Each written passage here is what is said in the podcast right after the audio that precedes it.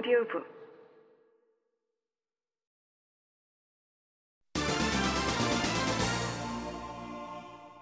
업적은 만인에게 알려라.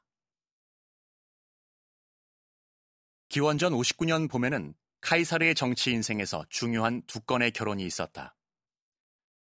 우선 폼페이아와 이혼한 후 혼자 살던 그가 루키우스 칼프루니우스 피소 카이소니누스의 딸 칼프루니아와 결혼했다. 정략 결혼의 효과는 곧바로 나타났다.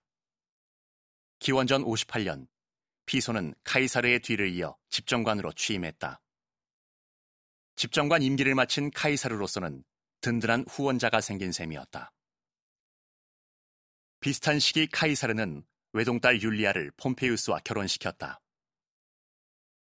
폼페이우스는 정치적 계산에 따라 최소 6번에서 최대 8번 결혼했다고 알려졌는데 따라서 카이사르가 자신보다 6살이나 어리다는 것쯤은 세력을 강화할 수만 있다면 그에게 아무런 문제가 되지 않았다.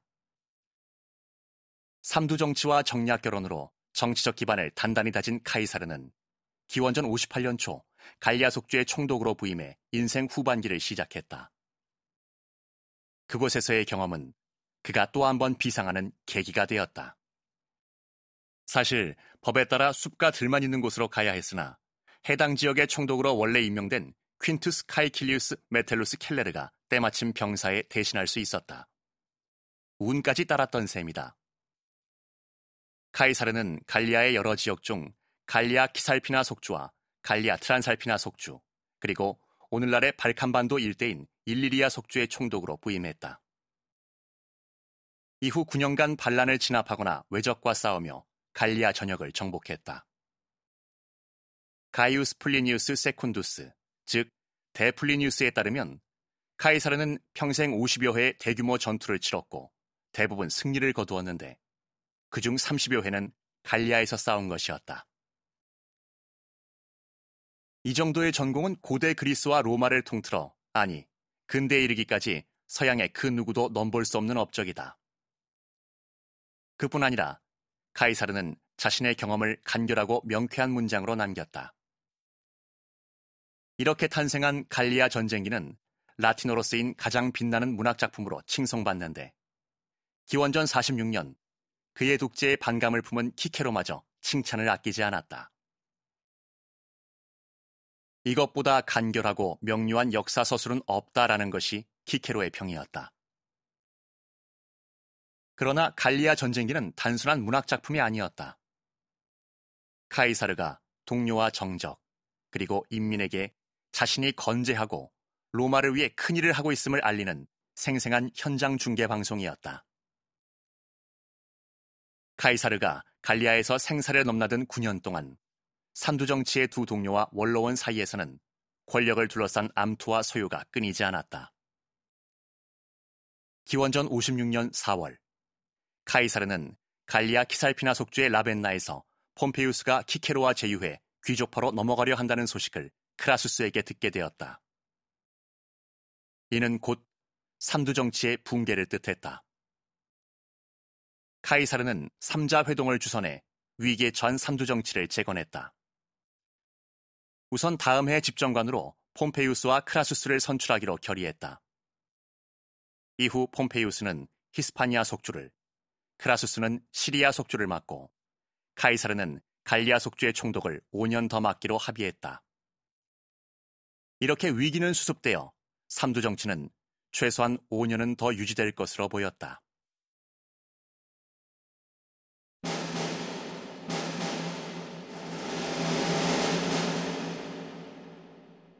지도자의 판단은 신속하고 대담하다. 그런데 폼페이우스와 크라수스의 집정관 임기가 끝나자 예상치 못한 상황이 전개되었다.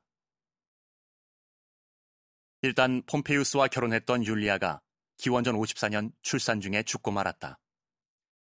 이로써 카이사르와 폼페이우스의 사적 관계가 끊어졌다. 더 심각한 문제는 이듬해 봄에 발생했다.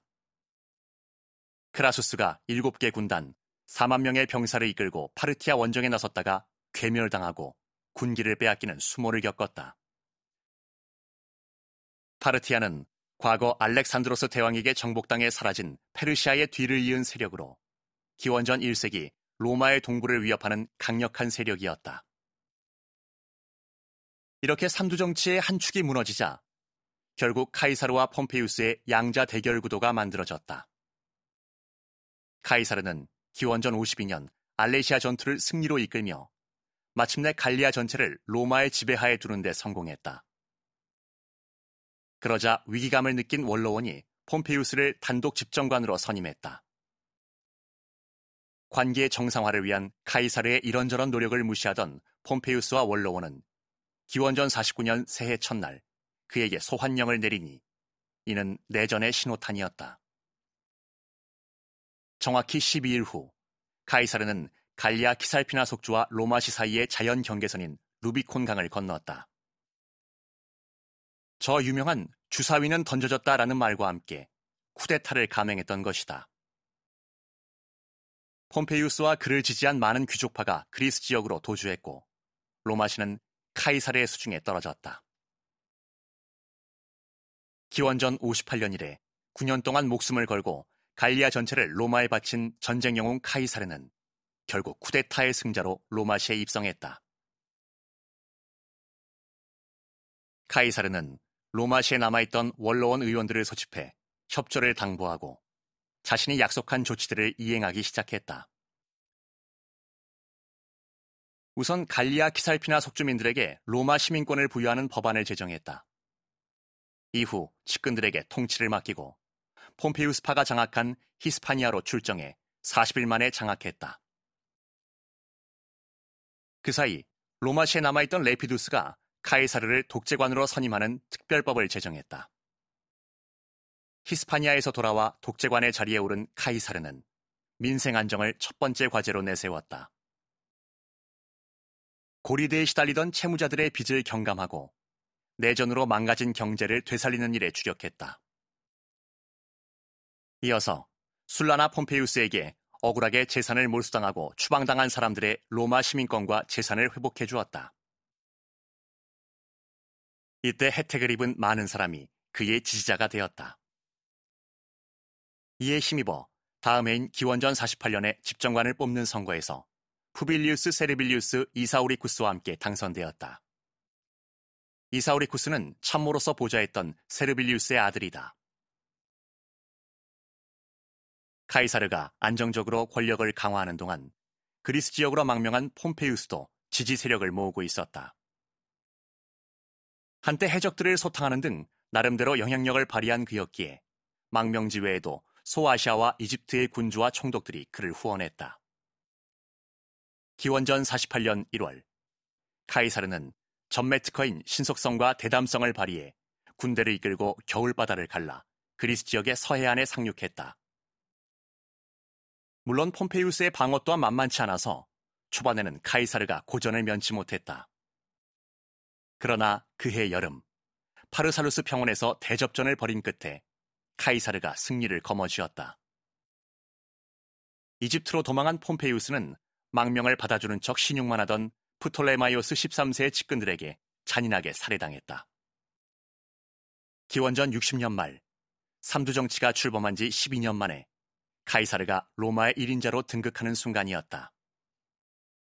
바야흐로 그의 시대였다.